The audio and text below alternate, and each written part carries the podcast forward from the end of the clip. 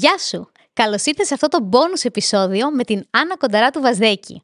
Η Άννα είναι business coach και personal coach και μιλήσαμε για τις βασικές προκλήσεις που συνήθως αντιμετωπίζει ένας επιχειρηματίας και μας έδωσε λύσεις με βάση την επαγγελματική της εμπειρία σε κέρια θέματα της επιχειρηματικότητας. Ταυτόχρονα μιλήσαμε λίγο και για, τα, για την social ε, εικόνα της καθώς ξεκίνησε από το μηδέν και βήμα-βήμα κατάφερε να χτίσει ένα έτσι πολύ δυνατό brand στα social media. Καλή απόλαυση! Καλώς ήρθες στο podcast «Μάθε το παιχνίδι του χρήματος». Ζούμε σε έναν κόσμο όπου το χρήμα παίζει κυρίαρχο ρόλο, αλλά κανείς δεν μας έχει εξηγήσει τους κανόνες του παιχνιδιού, καθώς η οικονομική παιδεία δεν διδάσκεται στα σχολεία. Αυτό είναι το σωστό μέρος για σένα που θέλεις να μάθεις πώς να διαχειρίζεσαι σωστά τα χρήματά σου, πώς να αποκτήσεις παθητικά εισοδήματα και πώς να αρχίσεις να χτίζεις όλες τις σωστές συνήθειες που θα σε βοηθήσουν να πετύχεις όλα όσα ονειρεύεσαι. Παρέα με την Αλεξία Βαζδέκη και τον Αλέξιο Βανδόρο θα δούμε όλα αυτά και πολλά ακόμα. Γιατί το παιχνίδι του χρήματος είναι τελικά το παιχνίδι της ζωής. Γεια σου Άννα, καλώς ήρθες! Καλώς σας βρήκα. Καλησπέρα, καλησπέρα. Και τους δύο. Είναι χαρά μας που σε δω για δεύτερη φορά. Να πω για το κοινό μας όσοι δεν το ξέρουν ότι είναι η μανούλα μου. Τι γλυκό. Τι γλυκό, ναι. Ε, αυτή τη φορά μπορείτε πάντα να ακούσετε τον bonus 23. Ήταν το πρώτο επεισόδιο που είχαμε κάνει που μοιράζεται την ιστορία της, γιατί τώρα δεν ξαναπούμε την ιστορία. Θα πάμε να δώσουμε έξτρα αξία, αλλά όσοι δεν το έχετε ακούσει αξίζει να ακούσετε, γιατί πραγματικά έχει ένα, μια υπέροχη πορεία και έχει φτάσει σήμερα να είναι life και business coach. Θα μιλήσουμε λοιπόν σήμερα για τα πέντε βασικά λάθη που κάνουν ε, όσοι έχουν μια μικρομεσαία επιχείρηση. Και όχι μικρομεσαία νομίζω, μια οποιαδήποτε επιχείρηση. Οποιαδήποτε, ναι. Οπότε πάμε. Ε, δεν ξέρω αν θα έλεγα τη λέξη τόσο λάθη, όσο προκλήσεις που αντιμετωπίζουν. Τέλεια. Το νούμερο ένα είναι με τους ανθρώπους που εργάζονται για εκείνους. Μια εταιρεία ουσιαστικά έχει ανθρώπους που εργάζονται και ανθρώπους που αγοράζουν. Άρα το ανθρώπινο κομμάτι είναι πάντα που υπάρχει εκεί έξω και όλους μας απασχολεί. Οπότε συχνά έρχονται σε μένα διότι έχουν προβλήματα, αντιμετωπίζουν προβλήματα μεταξύ τους οι εργαζόμενοι. Οπότε χρειάζεται να μάθει ο εργοδότης, ο προϊστάμενος, οτιδήποτε, πώς να τα αντιμετωπίσει. Είναι η επικοινωνία, είναι ένα κομμάτι πολύ σημαντικό. Και βέβαια αυτό μαθαίνεται με την εμπειρία και με τον καιρό. Ε, χρειάζεται όμως πολλές φορές να υπάρχει και μία καθοδήγηση. Βέβαια αυτό που λέω εγώ, έτσι ένα tip τώρα, όταν κανείς πάει να κάνει ένα interview, έρχεται ο υποψήφιος, κάθεται, υπάρχει το βιογραφικό, ε, βλέπουν όλα τα στοιχεία, κάνουν ορισμένες ερωτήσεις ε, και ίσως τον πάρουν, εάν θεωρούν ότι τους ταιριάζει, τον προσλαμβάνουν. Αυτό που λέω πάντα και προτείνω και όσοι με ακούνε τους βγαίνει σε καλό, αυτό που έχεις αποφασίσει ή ένα-δύο άτομα που έχεις αποφασίσει να πάρεις, πάρε και βγες, πήγαινε μαζί τους να πιεις ένα καφέ. Θα χαλαρώσει. Θα μπορέσει να μιλήσει. Θα μπορέσει να κάνει εσύ ερωτήσεις και να δεις κομμάτια του, της προσωπικότητάς του χαρακτήρα του, που βέβαια την πρώτη φορά που είναι και σφιγμένος δεν μπορείς να το δεις. Οπότε θεωρώ ότι είναι κάτι που χρειάζεται να κάνει. Αυτό το είχα διαβάσει πριν χρόνια σε ένα βιβλίο, ο Henry Ford. Ε, είχε προσκαλέσει ένα βράδυ για φαγητό δύο υποψήφιους μηχανικούς. Είχε μιλήσει από πριν στον, ε, στο σερβιτόρο, στο μέτρ, δεν το ξέραν αυτοί οι δύο και είχε πει όταν θα παραγγείλουν, το φαγητό που θα τους φέρετε δεν θα είναι αυτό που παραγγείλανε. Παραγγέλνει λοιπόν ο ένας, παραγγέλνει και ο δεύτερος, έρχεται λάθος το φαγητό. Ξέρω εγώ, ένας είχε πει κοτόπουλο με πατάτες, του ήρθε κοτόπουλο με πουρέ. Τρώνε, μιλάνε, συζητάνε. Φεύγοντας λοιπόν, όταν βγήκαν έξω, λέει ο Χένρι Φόρτσον ένα, εσένα λέει δεν θα σε προσλάβω, δεν θα συνεργαστούμε. Μα λέει, γιατί; Δεν μιλήσαμε τίποτα, ούτε για μηχανική, ούτε τίποτα. Κοίταξε να δεις, όταν ήρθε το φαγητό σου και ήταν λάθος, ο τρόπος που αντιμετώπισες τον άνθρωπο που σου σερβίρισε ήταν για μένα ένας καταλητικός παράγοντας αν θα σε προσλάβω ή όχι. Δεν ήταν ο τρόπος που μου αρέσει, που θέλω και να συνάδει με τη φιλοσοφία της εταιρείας μας. Ενώ ο άλλος ήταν ευγενής, φέρθηκε ωραία. Οπότε με αυτό θέλω να πω ότι κανείς χαλαρώνει και μπορεί να δεις κομμάτια του εαυτού σου. Ισχύει. Το ίδιο παράδειγμα δεν είναι και αυτό με το αλάτι, που ένας έβαλε αλάτι ή άλλο είναι. Δεν θυμάμαι. Μπορεί να είναι στο ίδιο, γιατί κα- νομίζω μου το έχει στείλει να το διαβάσω. Που λέει ένας άλλος λόγος που δεν σε προσέλαβα είναι γιατί έβαλες σαλάτι στο φαΐ σου πριν το Α, δοκιμάσει. πριν το δοκιμάσεις, ναι. Είναι και ο το άλλος, ίδιο. ε, ναι. Ενώ ο άλλος δοκίμασε και μετά έβαλε. Και εγώ θέλω ανθρώπους όχι που πάνε να τα αλλάξουν όλα πριν καν δουν τι συμβαίνει στην πραγματικότητα ή τι έχουμε δημιουργήσει. Πρώτα κοιτάνε ποια είναι η κατάσταση και μετά αποφασίζουν πώς θα κινηθούν. Έτσι, έτσι, αυτό το κομμάτι. Φανταστικό παράδειγμα. Οπότε το πρώτο κομμάτι είναι ουσιαστικά πώς μπορεί ο εργοδότης να βοηθήσει τους εργαζόμενους να βγάλουν το καλύτερό τους σε αυτό, να βγάλουν τα χαρίσματά τους, τις κλήσεις τους. Ένα πράγμα το που εγώ έκανα πολύ έντονα, αφιέρωνα το 1 τρίτο του χρόνου μου όταν ξέρεις ότι εργαζόμουν στο χαμόγελο του παιδιού ήμουν υπεύθυνη του εμπορικού τμήματος, 30% του χρόνου μου αυτούς τους ανθρώπους όλους οι οποίοι έχουν κομμάτι του εαυτού τους που δεν τα ξέρουν καν. Μμμ. Κλήσεις, χαρίσματα. Οπότε τους βοηθάς, το οποίο είναι προς όφελος της επιχείρησης εννοείται και βέβαια και για τον ίδιο τον εργαζόμενο όταν το βοηθήσεις είναι μια προστιθέμενη αξία που την παίρνει μαζί του και την κουβαλάει για όλη του τη ζωή όπου και αν πάει. Μάθες να πεις κάποια πρακτικά παραδείγματα, τι έκανες, γιατί εκεί όντως αφιέρωσες πάρα πολύ χρόνο σε αυτούς τους ανθρώπους και τους βοήθησες να ανθίσουν. Και έκανες πολύ πρακτικά πράγματα. Θες να μοιραστείς έτσι δύο-τρία πράγματα για να πάρει και το κοινό μας ιδέες. Ναι, ένα πράγμα που έκανα κάθε τελευταία Παρασκευή του μήνα έφερνα έναν επιχειρηματία και μας μίλαγε για ένα θέμα που ήξερα ότι τους ενδιέφερε και το είχαμε συζητήσει. Αυτό λοιπόν τους έδινε τη δυνατότητα να διευρύνουν τους ορίζοντές τους και τις γνώσεις τους. Και επίσης αυτό που κάναμε άλλη μια φορά το μήνα, είχαμε ε, την ημέρα αυτό που έλεγα, το κάναμε brainstorming και το think tank.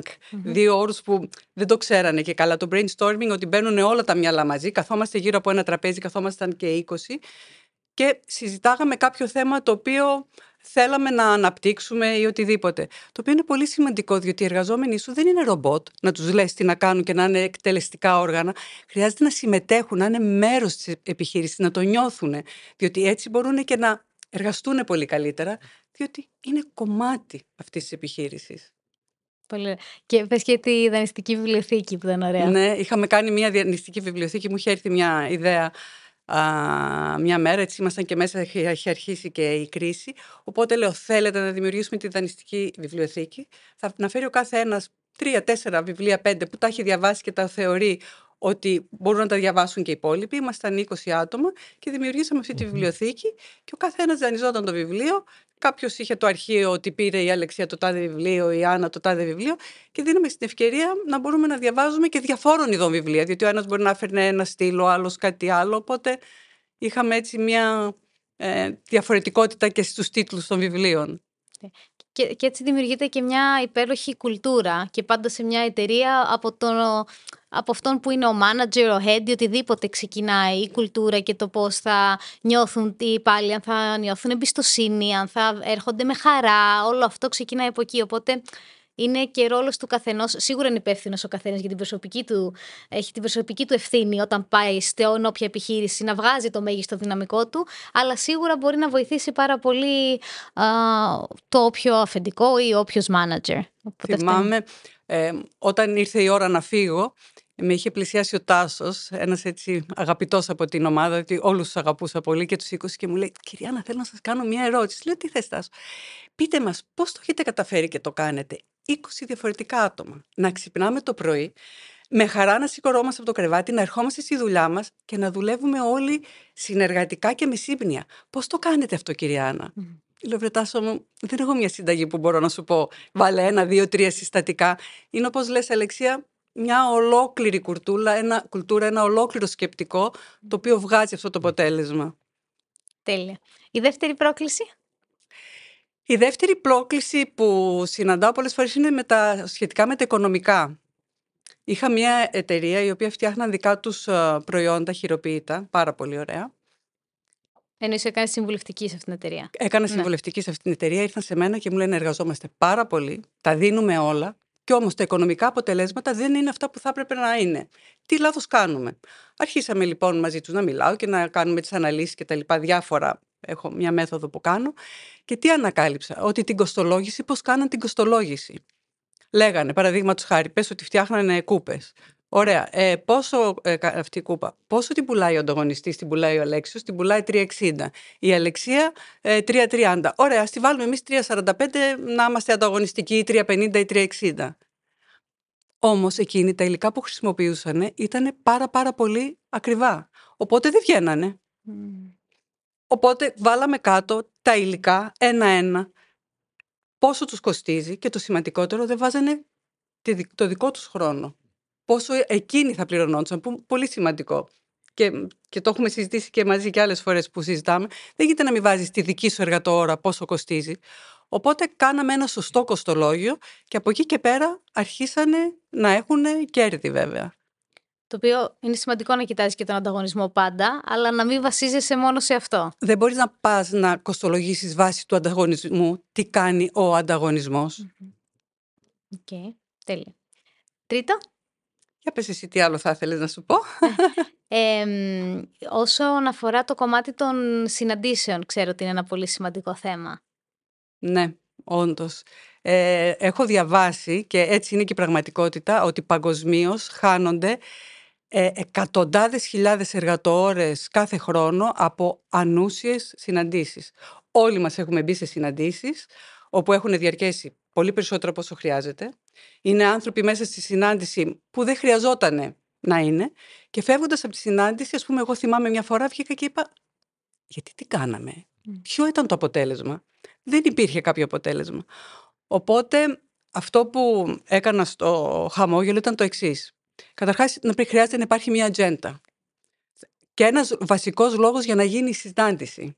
Θα κάνουμε τη συνάντηση γιατί διότι θέλουμε να δούμε πώς πήγαν τα αποτελέσματα του πρώτου τριμήνου. Πολύ ωραία. Ποιοι είναι οι απαραίτητοι άνθρωποι να είναι στη συνάντηση; Μην είναι άνθρωποι οι οποίοι, καλά, πες και στον Αλέξιο, πες και στον άλλον, πες και στην Αλεξία για να υπάρχουν. Η πολυφωνία σε αυτές τις συναντήσεις δεν βοηθάει. Μαξ μέχρι πέντε άτομα, έξι το πολύ. Μετά όλο αυτό γίνεται πολύ χαοτικό. Οπότε, ποιοι άνθρωποι πραγματικά χρειάζεται να είναι σε αυτή τη συνάντηση; Πόση ώρα θα διαρκέσει η συνάντηση; Οι συναντήσεις που διαρκούν πολύ χρόνο είναι κουραστικές για όλους. Μία ώρα χρειάζεται. Μία μισή συναντήσεις που διαρκούν τρεις και τέσσερις ώρες πραγματικά χάνουν όλοι τους την έννοια. Οπότε να υπάρχει μια, ένα χρονικό πλαίσιο. Και, και, ούτε καν τόσο. Δηλαδή και το μία ώρα να κάνουμε τον απολογισμό τριμήνου μπορεί να έχει νόημα. Αλλά ένας Αμερικάνος που είναι αγαπημένη φράση είναι μην κάνει τα 15 λεπτά meeting μόνο ώρα. Γιατί έχουμε και την πεποίθηση ότι αν δεν κάτσουμε και μισή ώρα ναι. δεν, αξι, δεν άξιζε ή κάτι δεν κάναμε καλά. Υπάρχουν και πεντά λεπτά meeting. Δηλαδή βρεθήκαμε, το είπαμε και πλέον ούτε καν και από κοντά. Τα καλά του κορονοϊού είναι ότι μάθαμε να τα κάνουμε και με Zoom, γιατί γλιτώνουν και πολλές μετακινήσεις. Mm-hmm. Γιατί για να κάνουμε μια συνάντηση στο κέντρο, φάμε και δύο ώρες πήγαινε ο καθένας μας. Ακόμα και να χρειαζόμαστε εκεί. Άρα πολλές μπορούν να γίνουν και όχι διαζώσεις απαραίτητα. Καλό είναι το διαζώσεις, αλλά όχι πάντα. Πάντα. Με προσκάλεσαν τώρα πρόσφατα και όλα σε μια συνάντηση και στο μυαλό μου αυτό που μου είπαν ότι χρειάζεται να κάνουμε δεν χρειάζεται πάνω από 20 λεπτά, μισή ώρα και μου στείλαν πρόσκληση για μια ώρα. Και απάντησα ότι η διαθέσιμη μου ώρα είναι αυτή και πείτε μου ακριβώς τι περιλαμβάνει, Μπράβο. έτσι ώστε αν χρειάζεται παραπάνω ώρα να το προσαρμόσουμε. Mm-hmm. Γιατί όντως αυτό που έλεγες, πάρα πολλοί κόσμοι έχει στο μυαλό ότι χρειάζεται ένα μία ώρα ένα ραντεβού για να είναι, δεν ξέρω τι. Και, Πώς το και είναι και, και η ρύθμιση στο κινητό έτσι, στη μία ώρα. Ναι, βγαίνει μπαμ. Εγώ την έχω βάλει 15 λεπτά στο κινητό για να δουλεύουμε 15 λεπτά. Σωστό. Να μην το default μία ώρα. Σωστό. Ναι. Εννοεί όταν προσθέτεις ένα ναι. νέο event, σου βγάζει αυτόματα μια ναι, ώρα. Ναι, ναι, ναι. Σωστό, σωστό.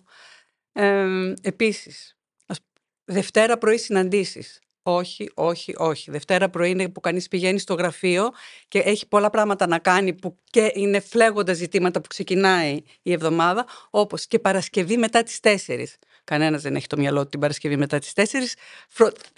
Πώς θα κάνουν ένα ραπ από τη βδομάδα να φύγουν. Οπότε και αυτό παίζει ρόλο. Χρειάζεται να υπάρχει μια ατζέντα. Τα θέματα, αν είναι δύο, τρία, τέσσερα θέματα.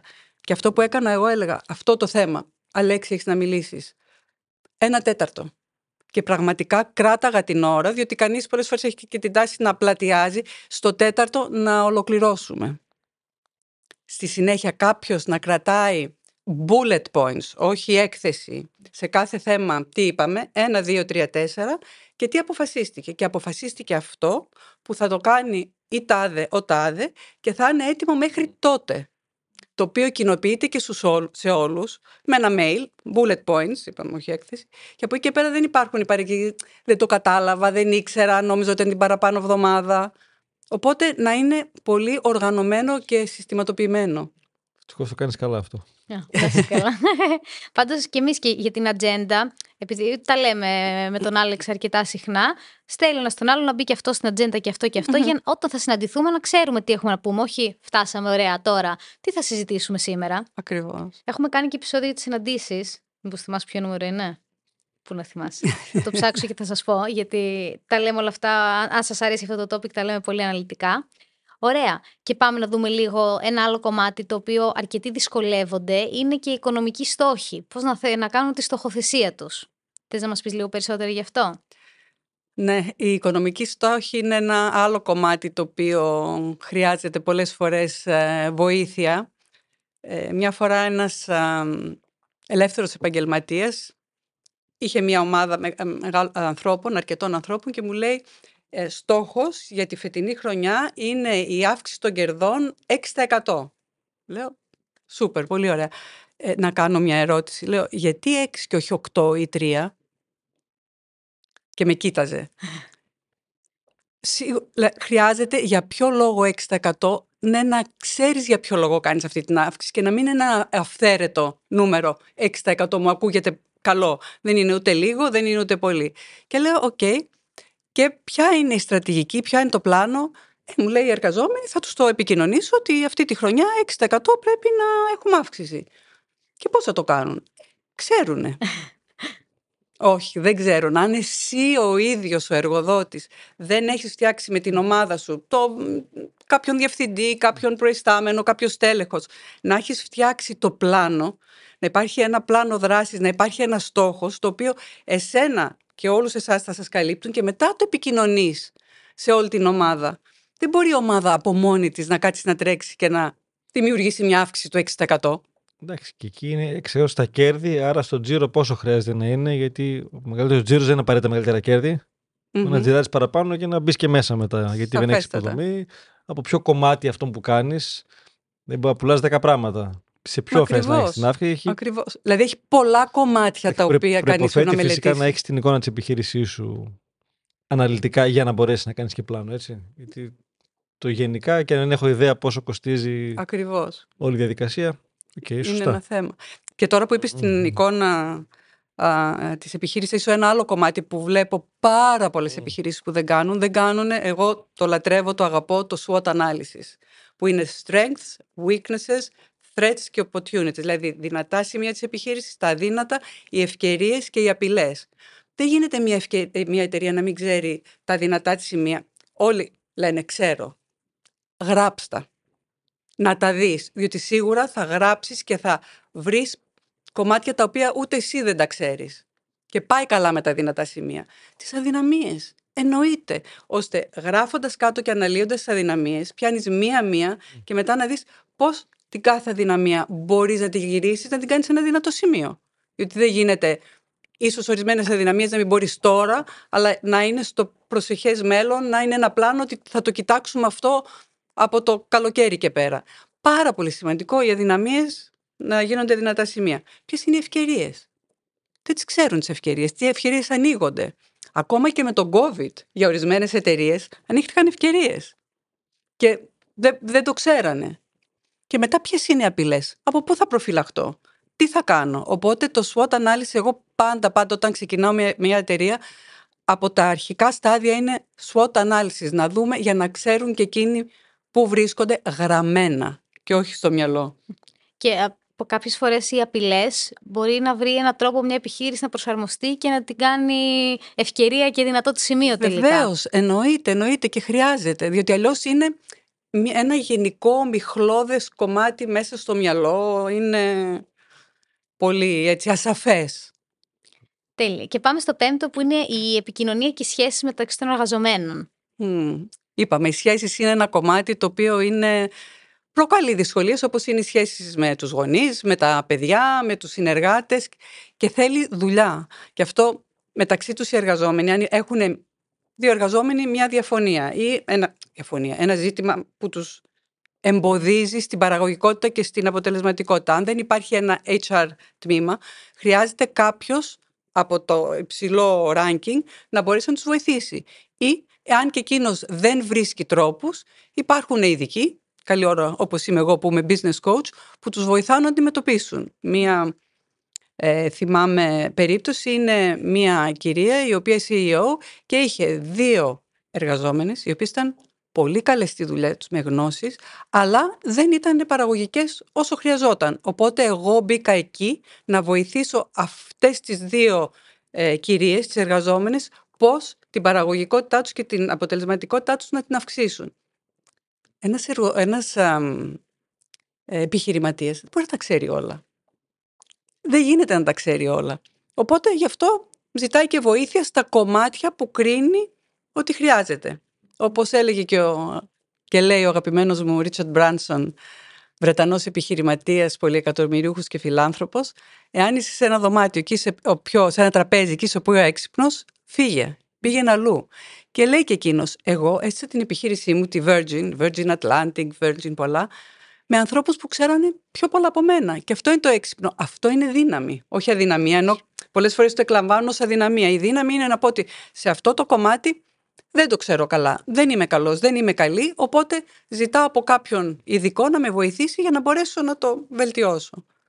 Oh, yes. Και νομίζω ότι αν είσαι σε ένα περιβάλλον όπου οι σχέσεις είναι τεταμένες ή δεν τα πας καλά με κάποιον, πας εκεί συχτηρίζοντας πια, δεν απολαμβάνεις αυτό που κάνεις. Οπότε είναι ένα πολύ κρίσιμο και σημαντικό κομμάτι. Και έχουμε λάβει, δεν ξέρω αν έχεις κάτι να πεις, ε, έχω λάβει πολλές φορές την ερώτηση τι να κάνω όταν, αν είμαι σε ένα περιβάλλον που είναι πιο τοξικό ή το αφεντικό μου δεν νοιάζεται για μένα και είναι πολύ τοξικός απέναντί μου. Τι θα του συμβούλευες; Το τοξικό κομμάτι, αυτό που ε, συμβουλεύω συνήθως, είναι να δεις γιατί θέλεις να μένεις σε ένα τοξικό περιβάλλον, για ποιο λόγο δεν θέλεις να φύγεις από τη δουλειά σου, τι είναι αυτό που σε φοβίζει και για ποιο λόγο να είσαι σε ένα τοξικό περιβάλλον και να μπεις κάπου αλλού που θα είναι ένα περιβάλλον το οποίο θα είναι για σένα πολύ καλύτερο.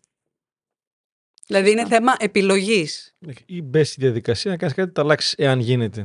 Το ότι είναι τοξικό και το αποδέχομαι είναι παθητικό. Πολύ το, το δοκιμάζω. Μπορεί να μην αλλάζει, έτσι. Ναι, ακριβώς. το έχω δοκιμάσει να το κάνω καλύτερο. Έχει να κάνει με την αυτοεκτίμησή μου. Απ' την άλλη, γιατί να κάτσω εκεί προφανώς, αν.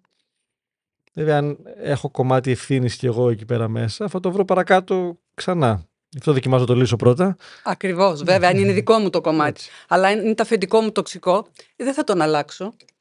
Θα κοιτάξω να βρω μια άλλη δουλειά αλλού. Και αν δεν φεύγω, να δω για ποιο λόγο δεν θέλω να φύγω. Κάτι δικό μου είναι. Ε, ε, διάβαζα χθες ένα course από το Harvard που μίλαγε για την ανάθεση και πώς ε, οι περισσότεροι δυσκολεύονται πάρα πολύ να αναθέτουν ε, αρμοδιότητες σε άλλους, ε, παρόλο που θα είναι πολύ αναπτυξιακό και για εκείνους και για τους άλλους. Σωστά. Δεν ξέρω, το έχεις εντοπίσει εσύ αυτό να συμβαίνει; Πολύ συχνά. Αναθέτουν ένα project σε κάποιον δεν γίνεται το project όπως θέλουν και μετά λένε «Α, είδες, δεν ήξερε, δεν έκανε, δεν αυτό και τι τον έχω και τι κάνει». Το σημαντικό είναι να διαλέξεις τον κατάλληλο άνθρωπο για το κατάλληλο project. Δεν είναι έχω ένα project και το πασάρω σε κάποιον. Πρέπει να το δώσω στον κατάλληλο άνθρωπο. Συνέχεια.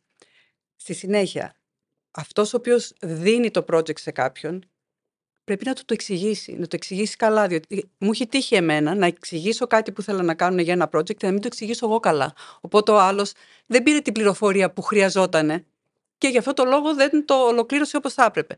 Οπότε το εξηγώ πολύ σωστά και είμαι σίγουρη, ρωτώντας και μετά έγινα κατανοητής σε αυτό που είπα, είναι κάτι άλλο που χρειάζεται κάποια πληροφορία, ότι πραγματικά να έχει καταλάβει αυτό το οποίο είναι να έχει κάνει. Στη συνέχεια, να μην είναι κανείς από πάνω. Σου λέει, Μα είμαι από πάνω του, διότι δεν τον εμπιστεύομαι. Τότε δεν έπρεπε να το δώσεις να το κάνει αυτό το project. Οπότε, όταν κάποιον εμπιστεύεσαι και θεωρείς ότι μπορεί να το κάνει, δεν είσαι από πάνω, αλλά είσαι κοντά άμα σε χρειαστεί. Και βέβαια πάλι εκεί, εγώ αυτό που έκανα, που ερχόντουσαν, Κυρία έχω αυτό το πρόβλημα, τι να κάνω; Πού να ξέρω, εγώ έλεγα, δεν έχω το κουτί της Πανδώρας. Μου λέει ούτε εγώ. Σκέψου μια λύση τουλάχιστον, αν, αν όχι δύο, και έλα σε μένα να τη συζητήσουμε και να δούμε πώς θα συνεχίσεις. Δεν τους άφηνα να μου πετάνε το μπαλάκι, διότι πολλές φορές με τη δυσκολία σου λέει δεν ξέρω τι να κάνω και σου πετάει το μπαλάκι. Οπότε δεν πιάνει ο εργοδότης, ας πούμε, το μπαλάκι για να διευκολύνει τον εργαζόμενο. Λες, ξέρω ότι μπορείς να τα βγάλεις πέρα και συνεχίζεις. Και στη συνέχεια, όταν ολοκληρώσεις το project και το δούνε μαζί και το μελετήσουν, δίνει ένα feedback με τη μέθοδο sandwich, που δεν ξέρω αν την έχετε πει. Πες τη μέθοδο σάντουιτς. Το- θα το πω, δίνει ένα feedback και από εκεί και πέρα ξέρει και ο εργαζόμενος την επόμενη φορά πώς να μπορέσει να το δουλέψει καλύτερα. Το, ε, το feedback μέθοδος sandwich είναι λέμε πρώτα κάτι θετικό. Ξέρω Αλεξία ότι είσαι πάρα πολύ οργανωτική και πραγματικά σε αυτό το κομμάτι είσαι πολύ καλή. Ισχύει. Αλλά στα μαθηματικά. Έκανες πάλι λάθος. Τζάμε. Εδώ, Θα εδώ μαθήσουμε το λοιπόν σάντουιτ τώρα. που είχαμε τώρα με τα μαθηματικά, που πραγματικά μπήκε στο οικονομικό πανεπιστήμιο το παιδί μου και ήταν καλή. Ε, εδώ σε αυτό το σημείο δεν έγινε τόσο καλά όσο θα ήταν και πιστεύω ότι θα μπορούσε να βοηθηθείς να το κάνεις έτσι και έτσι και θα ήταν καλύτερος ο τρόπος. Οπότε δίνεις το φο- feedback, αλλά και με ένα θετικό τρόπο. Όχι, τα έκανες χάλια οτιδήποτε. Και κλείνεις πάλι με ένα θετικό ότι ξέρω ότι είσαι φιλότιμη, ξέρω. Λέω πάντα όμως αυτό που θα πω στον εργαζόμενο να είναι η αλήθεια και η πραγματικότητα. Να μην πω είσαι φιλότιμος ή να πω κάποιο ένα-δύο ωραία κοσμητικά επίπεδα, επίθετα και να μην είναι η πραγματικότητα. Οπότε με αυτόν τον τρόπο του λέμε τα θετικά του που χρειάζεται να τα αναγνωρίζουμε, αλλά να λέμε και εκεί που χρειάζεται να βελτιωθεί. Διότι, οκ, όλοι χρειαζόμαστε βελτίωση. Εννοείται. Και παρόλο που στα μαθηματικά είμαι καλή, ας το προχωρήσουμε. και, ε, και για το κομμάτι της ανάθεσης να προσθέσω ότι όταν δίνεις κάτι σε κάποιον, είναι, πρέπει να είναι ο κατάλληλος άνθρωπος και θα το δώσεις ή επειδή γνωρίζεις να το κάνει, ή ίσως χρειάζεται να τον καθοδηγήσεις και να τον εκπαιδεύσεις πάνω σε κάποια βασικά πράγματα μέχρι να το κάνει. Δηλαδή, Ναι. δεν σημαίνει ότι θα το αναθέσετε σε κάποιον που ξέρει από την αρχή να το κάνει super τέλεια υποχρεωτικά. Μπορεί να χρειάζεται για ένα διάστημα να τον καθοδηγήσετε και να του δείξετε τον τρόπο. Βεβαίως, βεβαίως. Να δεις ότι έχει ένα, ένα potential, μια δυναμική αυτός ο άνθρωπος, θα του μάθω αυτό το κομμάτι και μετά ξέρω ότι αυ- πάνω σε αυ- αυτός ο άνθρωπος αυτά όλα τα κομμάτια μπορεί να τα αναλάβει. Μμμ. Οπότε είναι, μπαίνει και το κομμάτι εκπαίδευσης, που ένας εργοδότης χρειάζεται να εκπαιδεύσει. Διότι κάθε επιχείρηση είναι μοναδική στον τρόπο που κάνει, ό,τι κάνει και όπως το κάνει. Πολύ σωστά. Ε, θέλω, θες να ρωτήσεις κάτι άλλο ή να αλλάξω κεφάλαιο; Άλεξε κεφάλαιο. Τέλεια. Θέλω να αλλάξω κεφάλαιο. Ε, είσαι έμπνευση για πολλούς ανθρώπους γιατί αποφάσισες να κάνεις μια στροφή στην καριέρα σου και ταυτόχρονα να ξεκινήσεις από το μηδέν ένα Instagram και ένα TikTok account το οποίο θα μας πεις που έχεις καταφέρει να το έχεις στάσει. Θέλω να μου πεις τι σε έκανε να δοκιμάσεις κάτι τέτοιο που πολλοί θα έλεγαν ότι σιγά μην το ξεκινήσω σε αυτήν την ηλικία, είμαι πολύ μεγάλη, οτιδήποτε.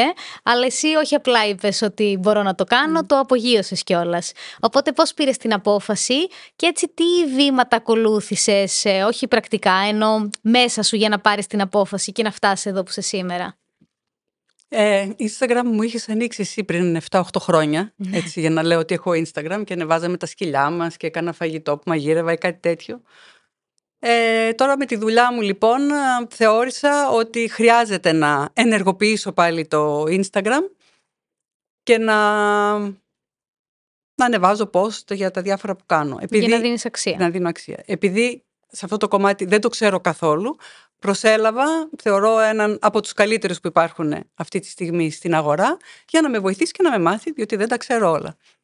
Του είπα λοιπόν, ε, μου είπε τι θα κάνουμε, πώς θα ξεκινήσουμε, με posts. Στην αρχή, πρώτο, δεύτερη εβδομάδα μου λέει, ξέρεις Άννα, μπορεί να κάνεις και βίντεο. Του λέω, ξέχνα το, βίντεο εγώ, ούτε να το σκεφτείς. Post, κρυμμένη από πίσω, να γράφω μια χαρά ότι θες, θα έκανε εκείνος το εικαστικό, οπότε το ξεκινήσαμε. Καλά μου λέει, ό,τι θέλεις, αλλά απλά το βίντεο έχουν μια άλλη δυναμική. Του λέω, ξέχνα το.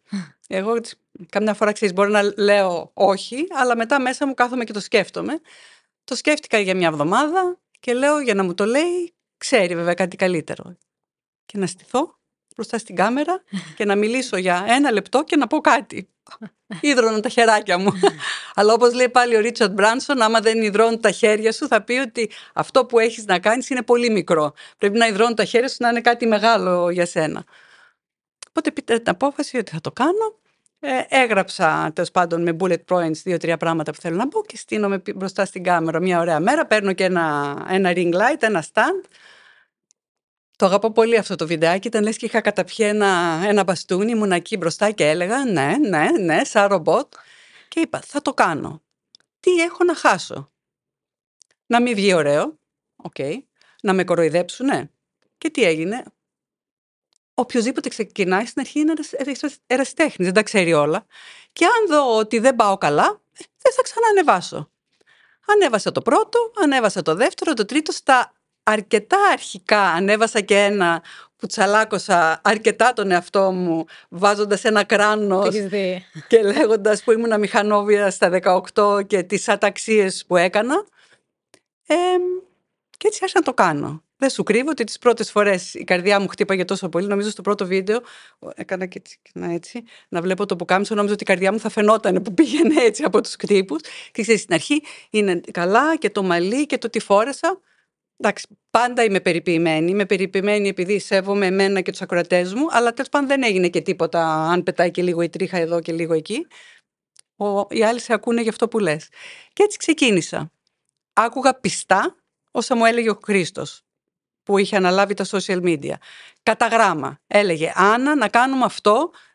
Και το έκανα. Το έκανα διότι την εμπιστευόμουν και είχα προσλάβει έναν άνθρωπο τον οποίο ήξερε αυτά που έκανε και μέσα σε πέντε μήνες ένα λογαριασμό με 2.000 followers κοιμισμένο για τέσσερα χρόνια σε τέσσερις μήνες νομίζω ναι πήγε στις 23.000 βέβαια με πολύ κόπο με πολλή δουλειά και από, μένους, από μέρους μου και με τη στήριξη του Χρήστου. Τίποτα δεν γίνεται εύκολα και κάθε τόσο όλο και αλλάζουμε στη στρατηγική και είδαμε και τώρα τους τελευταίους δύο μήνες ότι έχει λίγο κουράσει και τώρα αλλάξαμε τη στρατηγική και δεν κάθομαι πια στο γραφείο και είμαι όρθια και αυτά που λέμε τα λέω με ένα διαφορετικό τρόπο. Ναι, διότι και μετά από ένα διάστημα κουράζει κιόλας.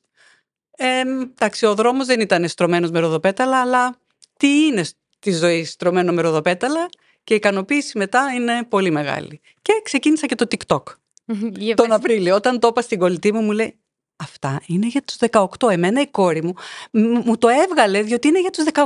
Τι πας να κάνεις; Και λέω μέσα μου, τι με νοιάζει, μισή ντροπή δική μου, μισή δική τους. Και άρχισα να τα αποστάρω όλο. Το TikTok σε τρεις μήνες, δυόμισι μήνες πήγε στις 23.000. Έκανε ένα boom.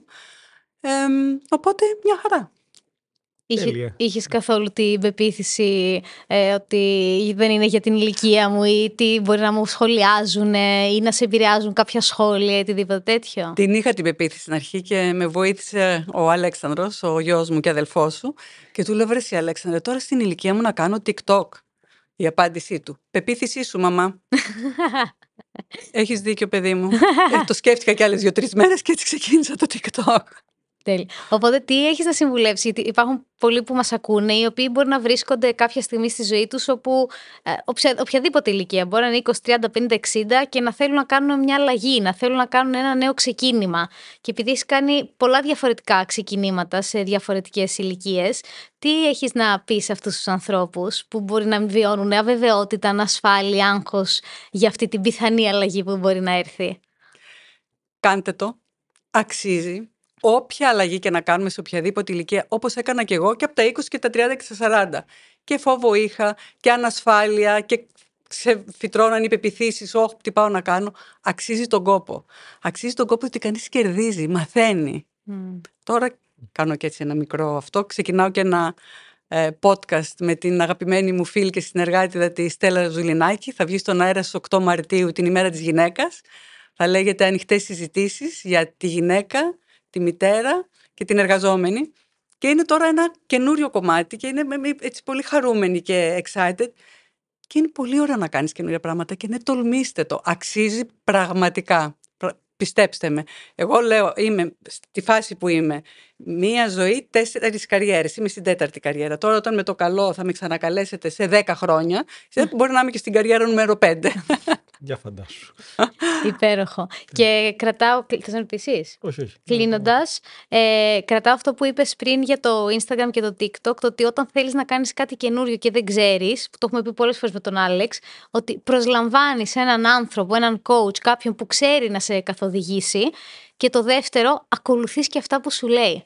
Γιατί πολλοί κόσμοι Ναι, προσλαμβάνει τον χ coach, τον ένα τον άλλο και μετά λέει Α, αυτό δεν μου ταιριάζει. Α, αυτό δεν είναι για την ηλικία μου. Α, αυτό δεν μπορώ να το κάνω. Ε, οπότε, ακολουθώντας τα βήματα που θα σου δώσει ο έμπειρος άνθρωπος, έτσι είναι ο μόνος τρόπος για να πετύχεις και να κάνεις αυτό που θέλεις. Ακριβώς. Και κλείνοντας, να πω το εξής. Ο Eric Schmidt ήταν πρώην CEO της Google. Είχε πει το καλύτερο πράγμα που έκανα στη ζωή μου, την καλύτερη απόφαση που πήρα ήταν να προσλάβω ένα coach.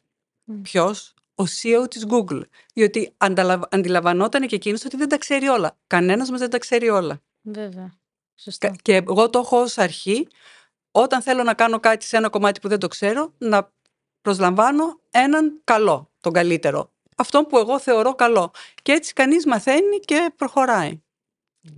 Ευχαριστούμε πάρα πολύ Ευχαριστούμε, Άννα. για την αξία που έδωσες και για τις ιστορίες που μοιράστηκες. Πού Και εγώ μπορούν να σε ευχαριστώ. βρουν στο Instagram. Στο Instagram Άννα Κονταράτου και στο LinkedIn Άννα Κονταράτου Βασδέκη μπορεί να με βρούνε. Τέλεια. Ευχαριστούμε πολύ. Καλή Και εγώ συνέχεια σε ευχαριστώ και όλους. τους δυο σας.